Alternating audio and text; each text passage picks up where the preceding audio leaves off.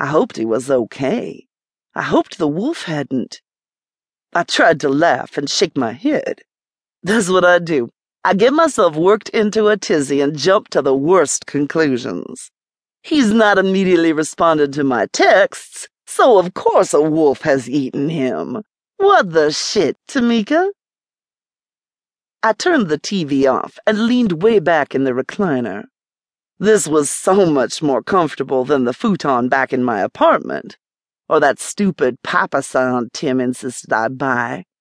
Unless you were a cat, it was impossible to get comfortable in that thing.